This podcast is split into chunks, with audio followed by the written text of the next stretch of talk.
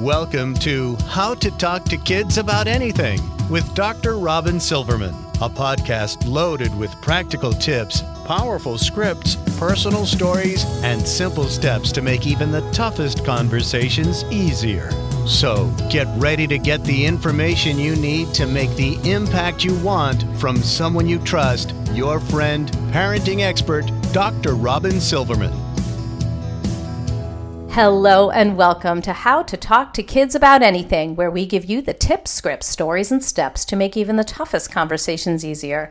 I'm so honored to be your host, Dr. Robin Silverman, child and teen development specialist, author, and speaker, and most importantly, parent of two great kids who give me the opportunity to love, learn, and grow every single day, whether I want to or not.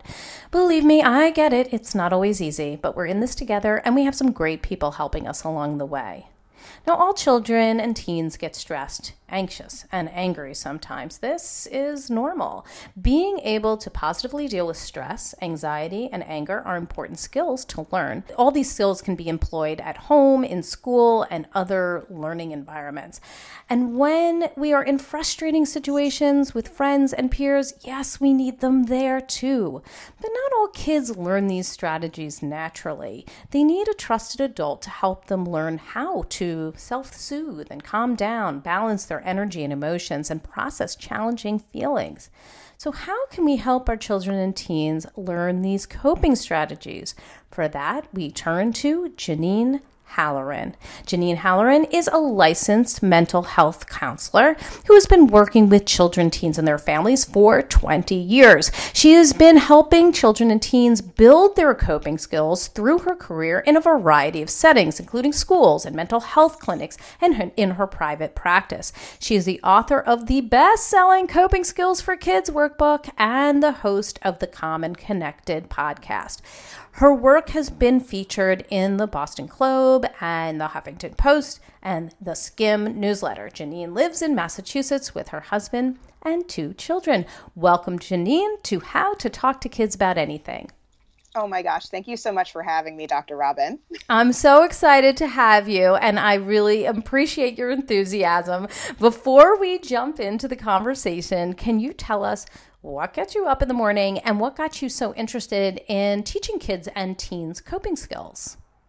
Oh my gosh. Well, you know, what got me really interested in teaching kids and teens coping skills was actually when I was in graduate school. So I remember sitting in graduate school and they're talking about coping skills. And they gave you the typical things that they talk about. So they talked about deep breathing and they talk about, mm-hmm. um, you know, progressive muscle relaxation and all that stuff. And I remember feeling like, okay, I have some strategies. And then walking into a school building and feeling completely lost mm. when, you know, I had a kid who was really having a hard time time. And I went through all my strategies and I had nothing. Mm. I had nothing mm. left. like know? this is not one time one one size fits all here. Right, exactly. And then I was like, okay, so I need to just kind of gather some different ideas of what will work for a mm. child. So, you know, working in a school, trying to figure out what helps the kids.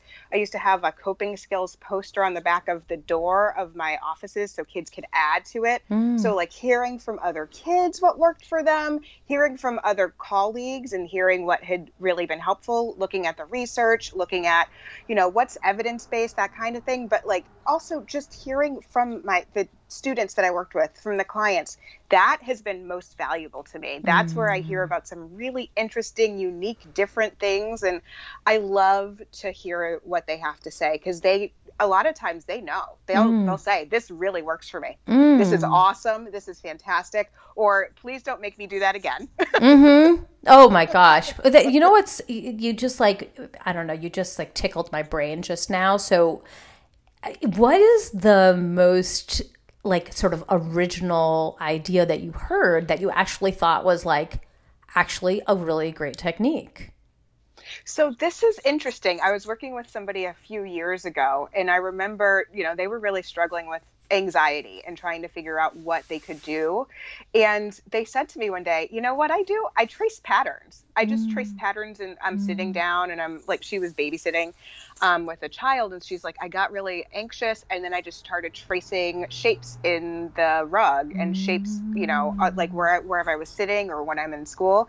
And I'd never heard of that before. Yeah, it's a great one. Yeah. And, and it was really interesting to see. And i was like well that's something i'm going to just file. And so it has it actually got into the coping skills for kids and yes. coping skills for teens i saw it and actually did it right there on the page since you have the patterns right there. And i did it because i wanted to see what that was like. I i doodle a lot when i'm mm-hmm. you know feeling that way and do patterns. So i think that's probably integrating both of those skills together. But i also like that the person was saying to do it in the rug because that's like very sensory sensory and yeah. you know you've got that plushy rug at at the same time or or maybe it's not plush but it's like you feel you really feel something rather than just the paper. So that's actually really interesting if maybe you know tracing a pattern on paper isn't quite doing it. There are other ways you can do it whether it's like with a pencil and drawing or with your finger on a on, on a surface that has some kind of feel to it. Is that would you agree with that Absolutely. And you know what? For little kids, I'd love for them to trace in sand oh, or, you know, having like using a sand tray, which mm-hmm. is so fun. Yes. Um, but they can trace in there and there's something so soothing for for some kids, yes. the kids who really dig on sand, yeah, yeah. they would love that. Uh, other kids who are like, I do not like sand. I'm one of those people who like love going to the ocean, but just wish that it didn't have all that sand there. Uh, so, yeah. so you know, children and teens clearly have a lot of stressors in their lives, especially these days, and whether they're coping with the common frustrations uh, with school or friends or family life, or if they're really getting upset more with you know global issues like racism and mm-hmm. or like financial upheaval in their families displacement loss of a loved one you know kids and teens clearly need coping skills to deal with emotions that come from a variety of stressors so for the parents and educators who are listening here how can they begin to talk to young people about acquiring these coping skills, why they need them, where they can start uh, start, especially when they know somebody is suffering. What's the starting point there? For me, I think it's really trying first having that uh, relationship. Mm. I think to mm. be able to have that connection with somebody and say to them, you know, this is what I'm noticing and this is what I'm seeing. And I'm wondering what are the things, how do you deal with these emotions? How do you manage mm. this? Just starting the dialogue. What works mm. for you? Mm-hmm. And would you like some extra information? Would you like some more help to try and figure out some other things that you could do? Try to just expand your ways of coping and dealing with things. Mm-hmm. And a lot of times when I talk with kids, I don't necessarily sit down and say, let's talk about your coping skills. Nobody wants to do that. Nobody you know wants I mean? to do that. That's like the recipe for I don't know or shut down. Right. Exactly. So when I start talking, I you know when I first start introducing coping skills to kids, I mean usually they are coming to me for therapy, so they know they're there for a reason. Right. Like, Good point. All, we're we're all on the same page. Um, but when we are actually getting down to the nitty gritty and practicing and trying, I don't say we're going to try the the coping skill of tracing a pattern or we're going to try the coping skill of deep breathing with your hand. I just say, let's try this thing. I, I heard about it from somebody else. It seems like it really works for them. So why don't we try it with you? And then really having the dialogue around like doing it together. So that's the other thing I like to do with kids and teens when I work with them. I don't make them sit there and do like progressive muscle relaxation while I watch them. That's weird. do you do you give them that as an idea and then ask them to do it for like homework? No, I actually do it with them in the room. Oh, we'll do, do, it together. Oh, like so you're not watching them; you're doing it, so then they don't I'm, feel so strange. That's such a great um, information piece for parents and educators right now. I just want to put high beams on that. That if you want a child to be engaging in a new technique, doing it with them can really help to put them at ease because then both people are doing it and you're both weirdos right at that time. Right. Exactly. That's how i actually i did this with a teen client of mine and she wasn't super jazzed about trying mindfulness and i said well let me introduce you to mindfulness the way i was introduced to mindfulness and that is by chocolate mm. and we will we will have chocolate together and we will try it. And we tried it. And um, afterwards she's like i really didn't like that chocolate. And i said you know what? I didn't either. That was weird. We should try a different kind of chocolate oh, next time. gosh. Can i i, I want to have mindfulness with you too. I like dark chocolate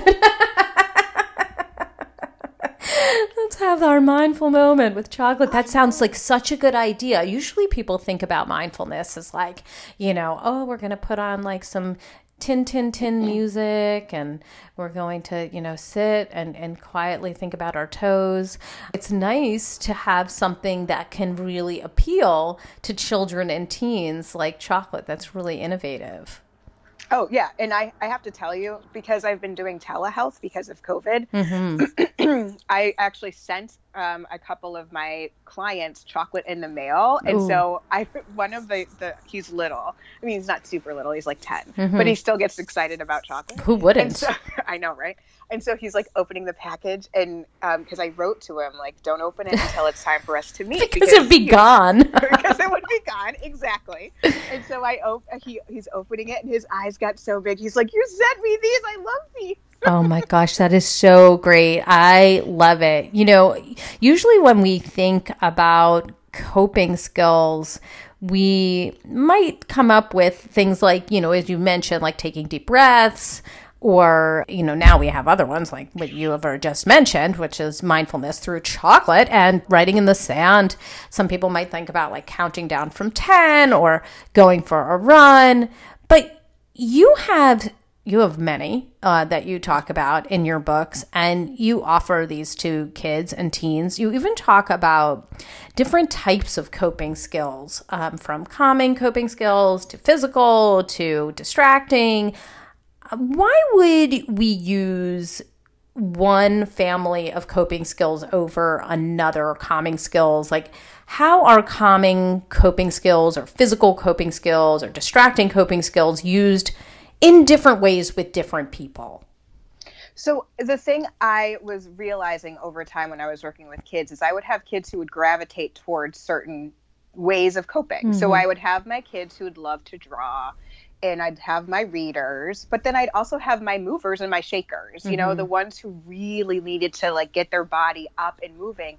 And that was a way that was that as long as it was being safe and they were being okay with, you know, the room and everything like that, to get that energy out, to like figure out a way to get that movement out. And so I tend to find that it's good to try the different types of coping styles, the you know the ones that you mentioned, um, but that te- kids tend to like gravitate towards one or the other just based on their personality. Just like they have different learning styles, they have different coping styles. Mm-hmm and so I really love to be able to honor that. Mm-hmm. You know, I mm-hmm. was reading an article about mindfulness in schools, and there was this little girl, and she was, you know, they're obviously interviewing the kids about mindfulness. So they sort of know what the deal is. Mm-hmm. Like they mm-hmm. know that they're supposed to say that mindfulness is amazing, right? Mm-hmm. Um, amazing. Little, right, exactly. this little girl was like, um, mindfulness didn't work for me. The way that my body calms down is through dance. So that is what I like to do, and that is how my body calms down. And I said, good for her for being so brave yes. to say it. Yes. and recognizing that about herself. So I, I love that, uh, that she was able to say that. And I, I think it really honors kids as humans when we can say to them, you know, you figured out something that works for you. Mm-hmm. Great. It doesn't hurt anybody else. It doesn't hurt you. It doesn't hurt property. Let's do it.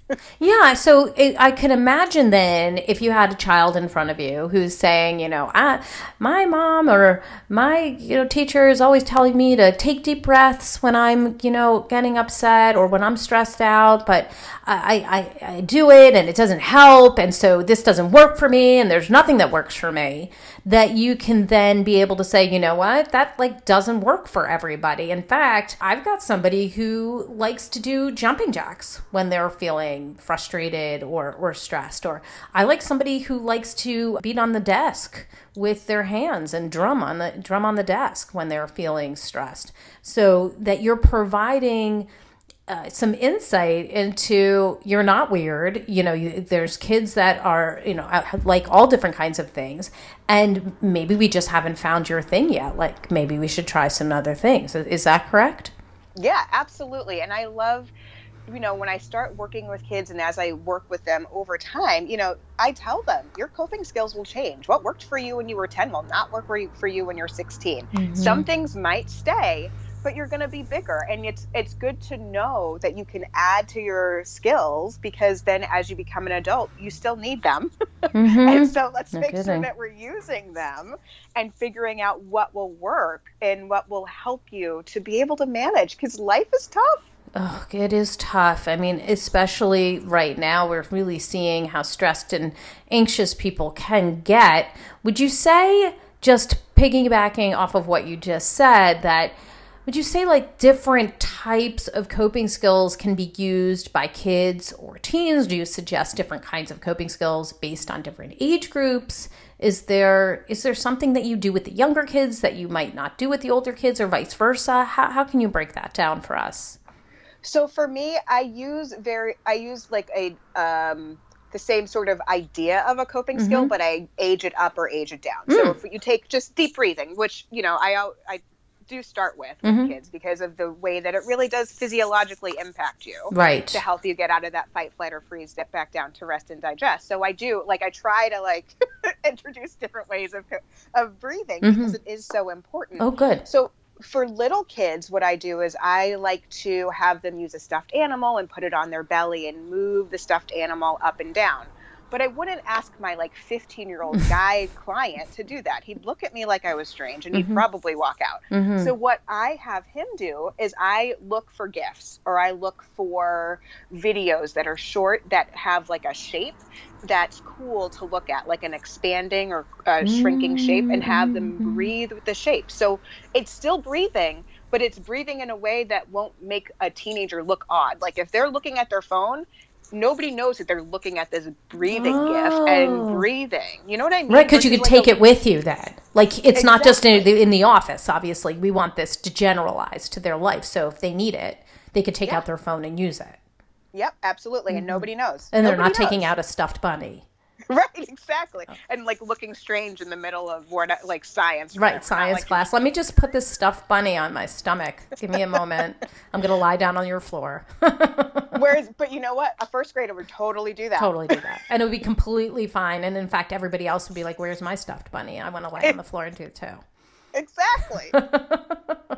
okay, so that makes a lot of sense. Can we generalize that now to another type of coping skill where you might take it from young to old just so that we can understand it again? Yeah, absolutely. So I would say something like if we're thinking about a movement coping skill. Sure. So for little kids, I like to have them do wall push ups. So it's just like a push up, but against a wall. So mm-hmm. it's a little bit easier, but just a little bit of body movement, a little bit of action in their um, in their body to help them sort of process.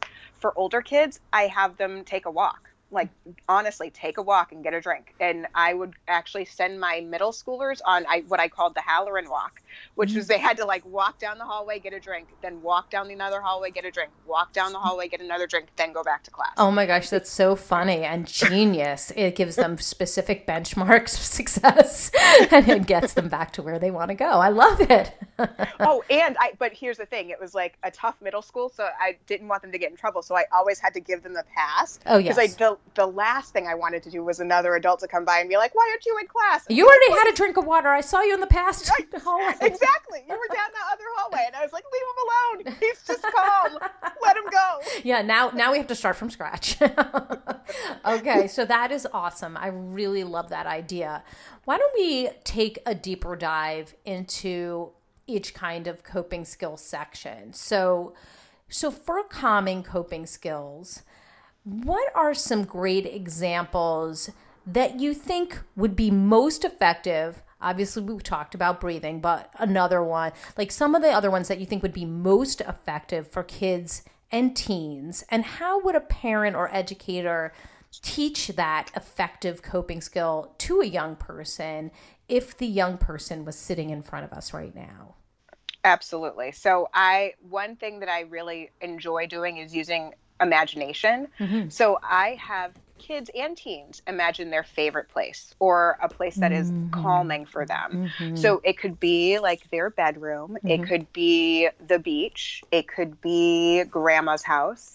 It could be, it doesn't even have to be real. It could be, I had one girl tell me once that she imagined herself in like fluffy clouds with mm. rainbows and mm. unicorns. And I said, mm. cool. Great that sounds amazing. Mm-hmm. I want to go. I'd like to go there and let's have something to drink, a little hot chocolate. exactly. Yeah. Um, so to really be able to imagine what that place is and really actually involve as, as many senses as you can. So what does it look like? What does it feel like? What does it sound like? What are the things that you taste when you're there? What does it feel like? All of those sort of senses to really get them to be able to take a little mini vacation wherever they are. So for the kids who don't want other people to know that they are using a coping skill, this is perfect. So it's mm. in their brain. Yeah. Nobody knows what's going on. Right.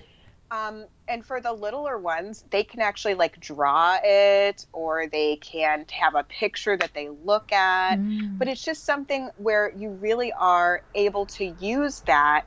And when um, educators or parents are talking to them and saying, you know, if you're having a hard time, you can just like take a little mini vacation. Like take mm-hmm. a few mm-hmm. minutes. If remote school is driving you nuts today, take a few minutes, take a little mini vacation, and then go back in.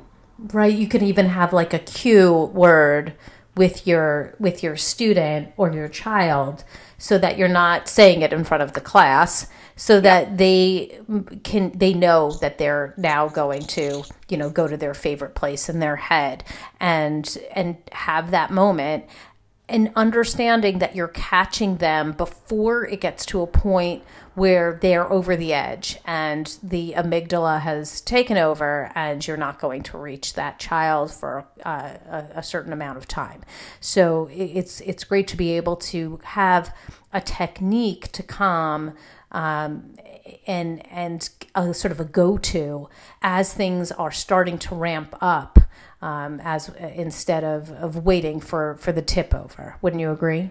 Oh my goodness, yes. I'm always about prevention. Mm-hmm. As much as we can do to talk about and practice skills when kids are calm so that we can use them and be able to sort of catch it early mm. before things sort of escalate and it's hard to rein it in. Then yes. it's just you, are just waiting for it to be over yes. and then go on. Right, exactly. My friend is a psychiatrist and also was interviewed on this podcast, Dr. Dara Harrison, she was talking about how, you know, once you get to that point and the, uh, amygdala sort of sent down the gate, as she calls it, and it's like you know 20 minutes plus or minus two um, before you're going to get to that child that you know you you want to prevent that from happening as much as possible because you really are playing a waiting game. And and of course what do adults do in that moment when the child has you know already fallen off the deep end at that point but be like calm down. You right. got to calm down.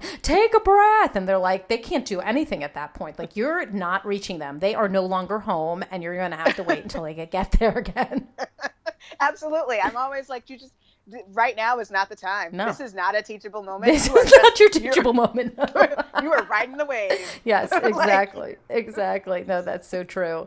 All right, let's move on to the physical coping skills. So, what are some examples that we haven't covered already? We talked about your walk around in the hallway. What are some of the examples that you think would be the most effective that would help a child or teen better cope with the stressors and anger in their lives. And if they were sitting in front of you right now, how could you teach them to do that? So I love, um, you know, there's. I talked about big body movements before, but I, what I sometimes like to do is really focus on the small body mm. movements as well, like mm. squeezing something, mm. just squeezing, squeezing the heck out of something can feel so good. Mm-hmm. Remember, I had this one um, middle school boy. He loved to squeeze my Play-Doh so hard it would like fall between his fingers and like onto the floor. Mm, satisfying. Exactly. There's something so satisfying about squeezing. So, you know, being able to squeeze things like Play Doh, um, Theraputty, the, all the different um, resistances of that, mm-hmm. um, you know, the different colors, di- different kids sort of gravitate towards one or the other. You know, I had kids who love the red and the blue, and kids who really like the black one where it's like really hard to squeeze. Mm-hmm. Um, so, just being able to do that and then having, you know, something where they can um, they can there's there's something else called oh my gosh I'm trying to remember the name of it Mad Mattr. Hmm. Have you ever played with Mad Mattr? I don't think I have. Okay, I missed oh. out. my goodness, it's so the word that everybody uses when they touch it is satisfying. Ooh, I love that. And my my son loves that word by the way. He's like he really he uses it so appropriately too. He's like, "Yeah, that's really satisfying. That feels really satisfying." Oh, okay, I may have to get this for him then. Oh my goodness. So it is it's sort of like kinetic sand, but it has a nicer feel to it. Okay. And it doesn't dry out. It sort of it like sort of sticks to sticks together. It does and it's amazing. Like you can leave it out all day. I have brought it to presentations with educators and I like people honestly audibly sigh when they touch it. Gosh, that's amazing. Wow. yeah people are like oh my gosh this is so cool and i and the thing is I, br- I when i was traveling all over the states i would bring it with me and it would always like get me caught and like in the when i was trying to go through like security Yeah, they're like, be "What oh. is this I'd be like you substance?" should right you're like you should try it Yeah, you should try it. It's very satisfying. and ma'am, will you will you come aside with us? basically every time Yeah. Oh, this is such that's so interesting, and and I like that idea of small movements to offer instead of just the big movements.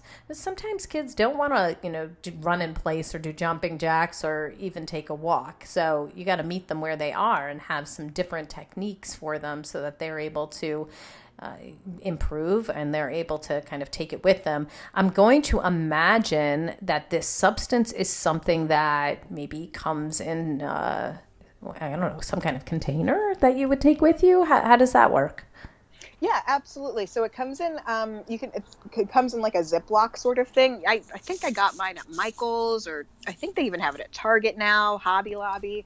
But then what I do is when I see kids, if I bring it where, with us when I'm going to see them, I will just like put it out on a plate. Okay. And they're just playing with just- it. So they're just playing with it And while we're sitting there. We're just chatting and talking, and Yes. it's kind of moldable too. So like you can mold it into like a ball, and then it will like satisfyingly go through your fingers. It's really cool. Oh, this is this is great. Okay. And then finally we've got our distracting coping skills, which we didn't really discuss before. And I know, you know, many people might hear that term and argue, but everyone has to face their feelings and their stressors if they want to get through them and we've got to, you know, face them head on and people need to learn this. So how are distracting coping skills used effectively mm-hmm. when we would use them you know in I, when when would we use them and and give us some examples of the skills we should teach our kids today or this week Yep. So uh, here's what I always say when it comes to distraction I don't want kids to ignore their feelings or suppress them or mm-hmm. deny them. I mm-hmm. don't want that to happen at all. Mm-hmm. But there are times when you are so overwhelmed that your brain needs a- a break. It just needs a break from being that stressed, overwhelmed, anxious. There are also other times where you've talked through it all and there's nothing there's you've identified the things you can control and the things you can't control. Mm-hmm. And so to try and come up with something to keep you distracted so that you don't go back up to the top of that spiral again mm-hmm. which is so hard like you, you i've done this so many times. You walk through the spiral you talk through the oh, spiral of anxiety yes. right and then all of a sudden you're like right back up at the top you're like, somehow it's like you give a mouse a cookie like it just winds up you go through and then you wind up in the exact same place absolutely Right. And so what I'd like to do with distraction is like, okay, so we've gone through this spiral a couple times. Let's break this up. Let's do something else. So I really love using play, play for little kids and pl- uh, like fun, playful activities for teens as well. So play is a natural stress reliever for kids. It's how they communicate. They share their emotions. They do. They process so much stuff through their play. Mm-hmm. So I want kids to play. I want them to play board games. I want them to build. I want them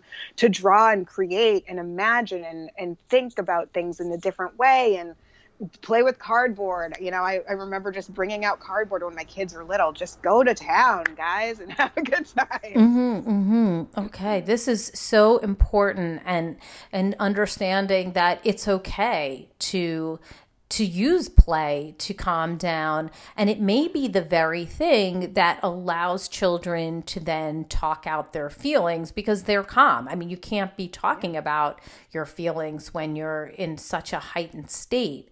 Uh, so it does provide some calming and it may provide their ability to, to see things in a different way. You never know. So Yeah.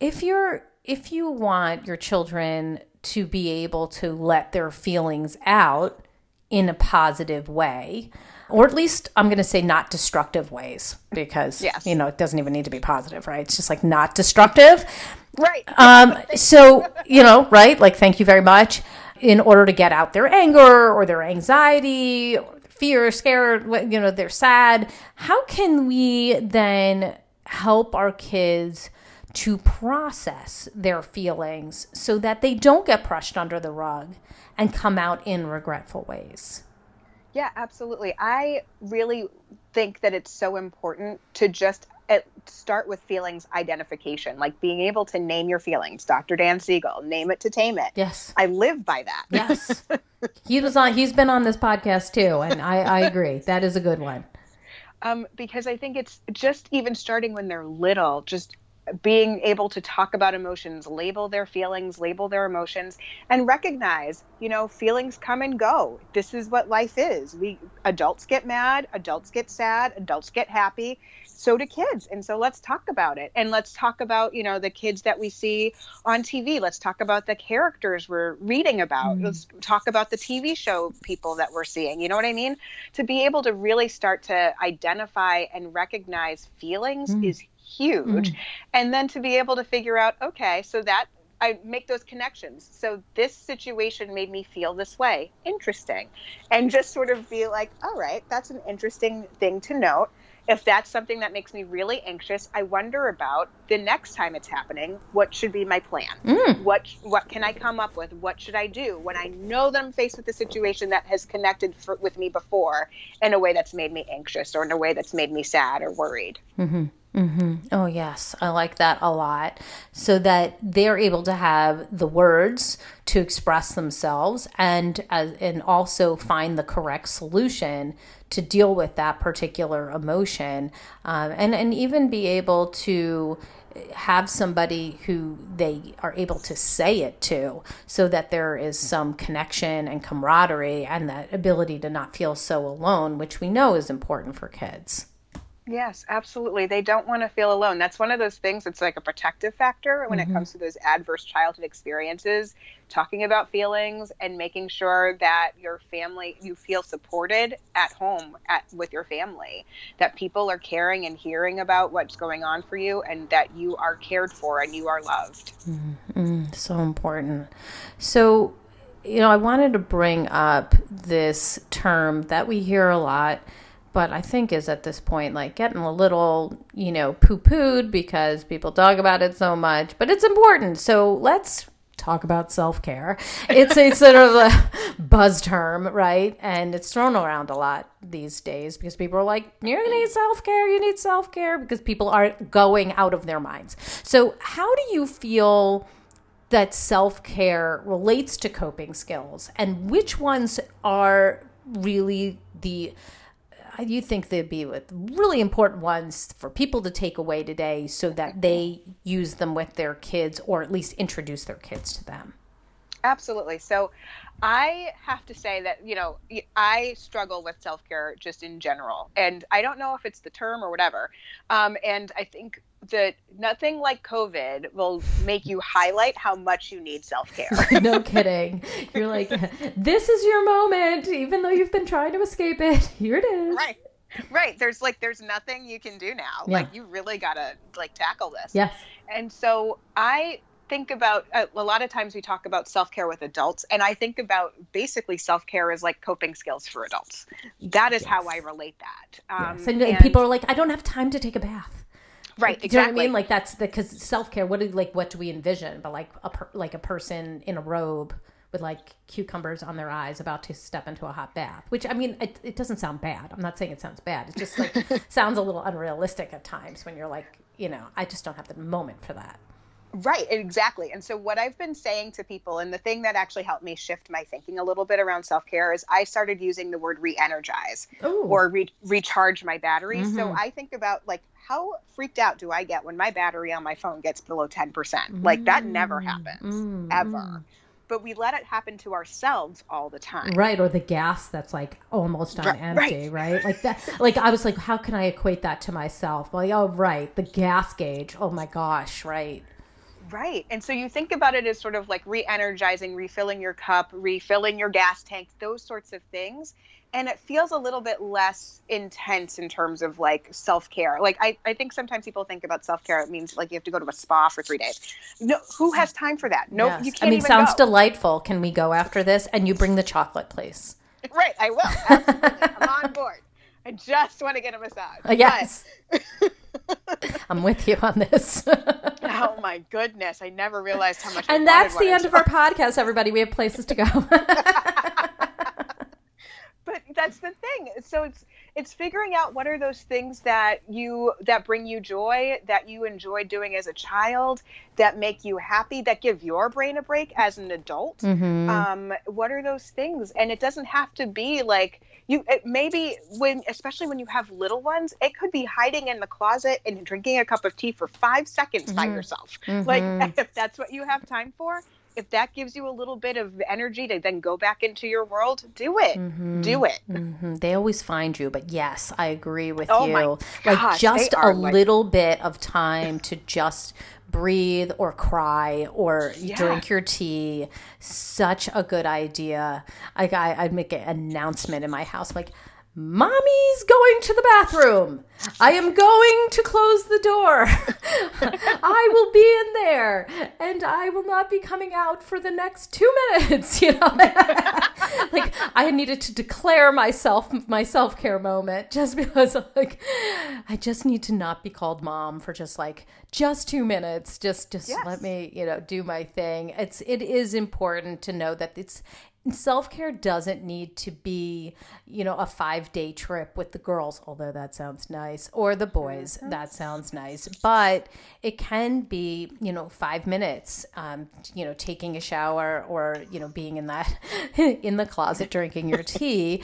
Um, all can be interesting self care. And, and I also would note that obviously kids need it as well. I have found, and I find this really interesting, that my daughter, has realized the effect of water on her. So she takes a lot of showers, you know, and mm-hmm. and it's definitely not because she's dirty, uh, but she uses it to just keep herself calm and to just make herself feel feel good and, and just give herself some moments. She puts on music and she takes a shower.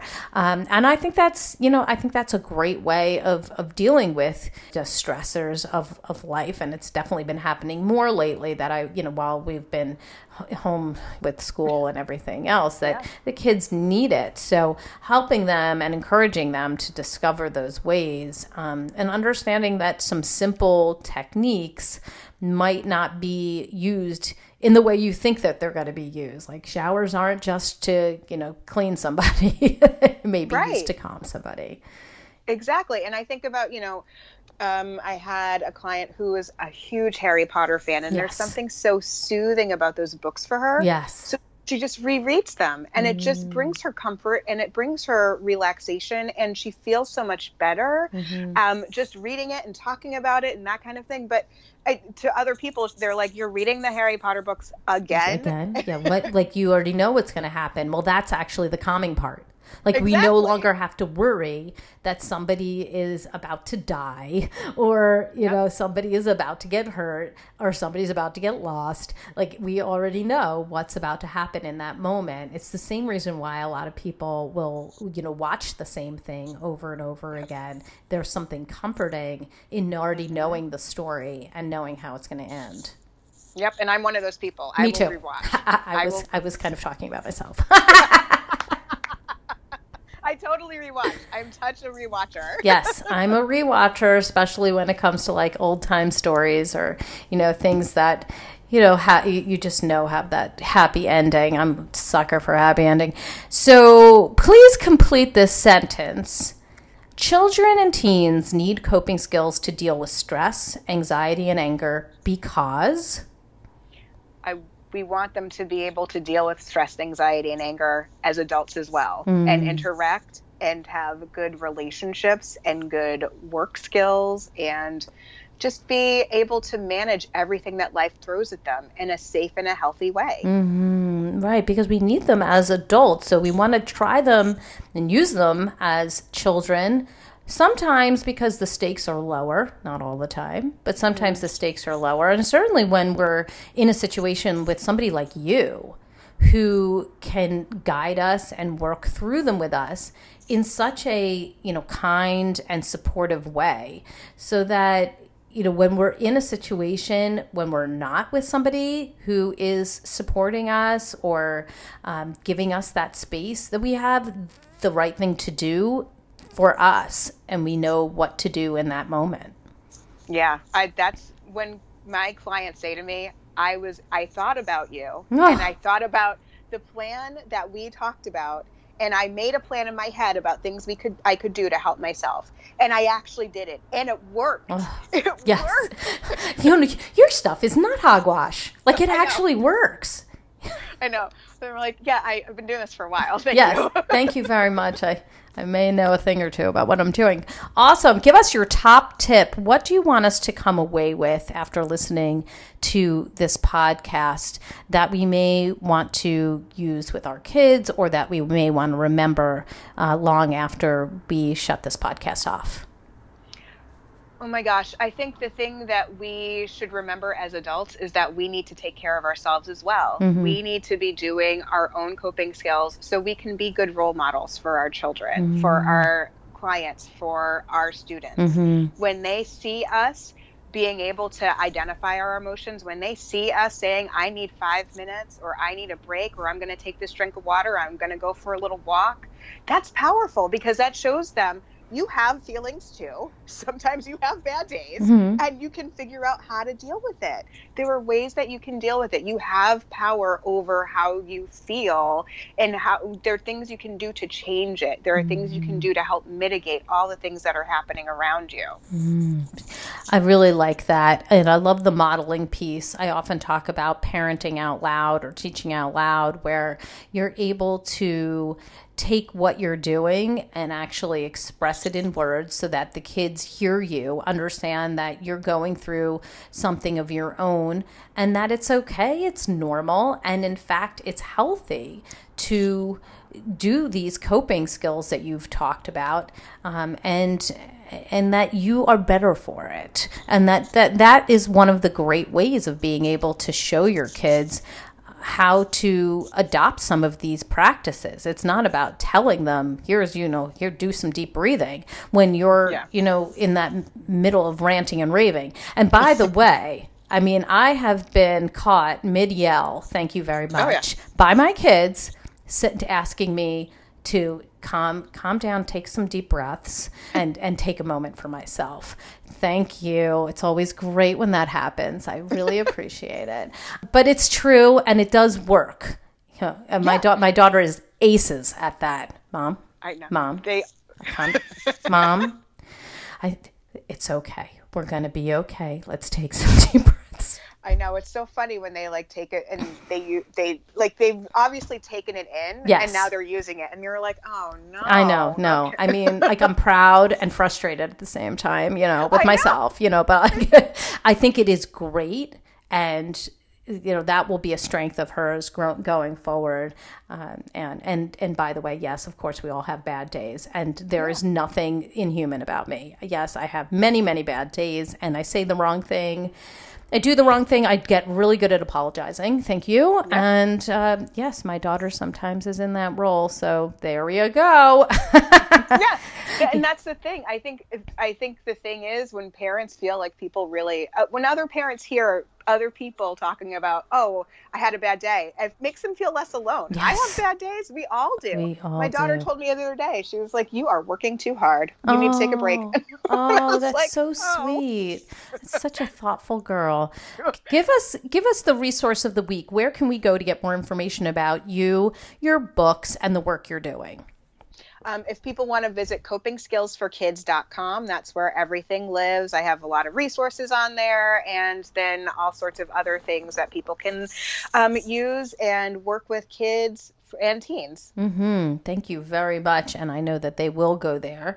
And I just want to thank you so much for being on the show today. I think this was so incredibly helpful. I love how hands on the skills are that you provide. You can really see them and feel them and know that some of these are definitely going to work for your child. So thank you for being on the show today. Thank you for having me. Well, it's my pleasure. Well, I've got my takeaways, and sweet friends, I know you have yours. Go, let's discuss them. Come up on Facebook. You can go to the Dr. Robyn Silverman page, or let's chat about it at drrobynsilverman.com or twitter.com slash Dr. Robyn. I'm also on Instagram under Dr. Robyn Silverman. And please, if you love this podcast like I did, I hope you'll go up to iTunes and rate and review it so other people can learn about Janine's interesting and fascinating and helpful strategies for coping for all of our kids, for all of our teens, the more that we are exposing this podcast, the more people will get the information that they need to use in their own homes and schools. So I truly appreciate it. That's all the time we have for today, my fellow parents, leaders, and educators. Thank you so much for tuning in to How to Talk to Kids About Anything. For more information on books, articles, speaking engagements, or curriculum, please visit drrobynsilverman.com. There's so many great podcasts up there, and the show notes to this podcast will be up there as well. I look forward to weathering the storms and enjoying the sunny side of life together. And please remember, even on the days when you fall short, you've got this, you're here, you're getting the information you need. I know it's not easy, but never forget there's always tomorrow. Parenting is the ultimate do over. Perhaps you heard something today and you're like, ah, okay, I've been doing the deep breathing, but that hasn't been working. Now I realize there's some other things I could have tried in that moment. Don't bash yourself, don't shame yourself, don't worry about what you did or what you said at this point you can try again. You can do it differently. You can do it differently next time. You can apologize and do it do it again right now. I get it. I see you and I'm right there with you. And as there are moments when we doubt our know how, our choices, and our sweet sanity, please know you are 10 times the parent you think you are. Until next time, this is Dr. Robyn Silverman with How to Talk to Kids About Anything. Please tune in again and keep connecting through conversation. See you next week. You've been listening to How to Talk to Kids About Anything with Dr. Robyn Silverman. For more information on books, articles, speaking engagements, or curriculum, please visit drrobynsilverman.com.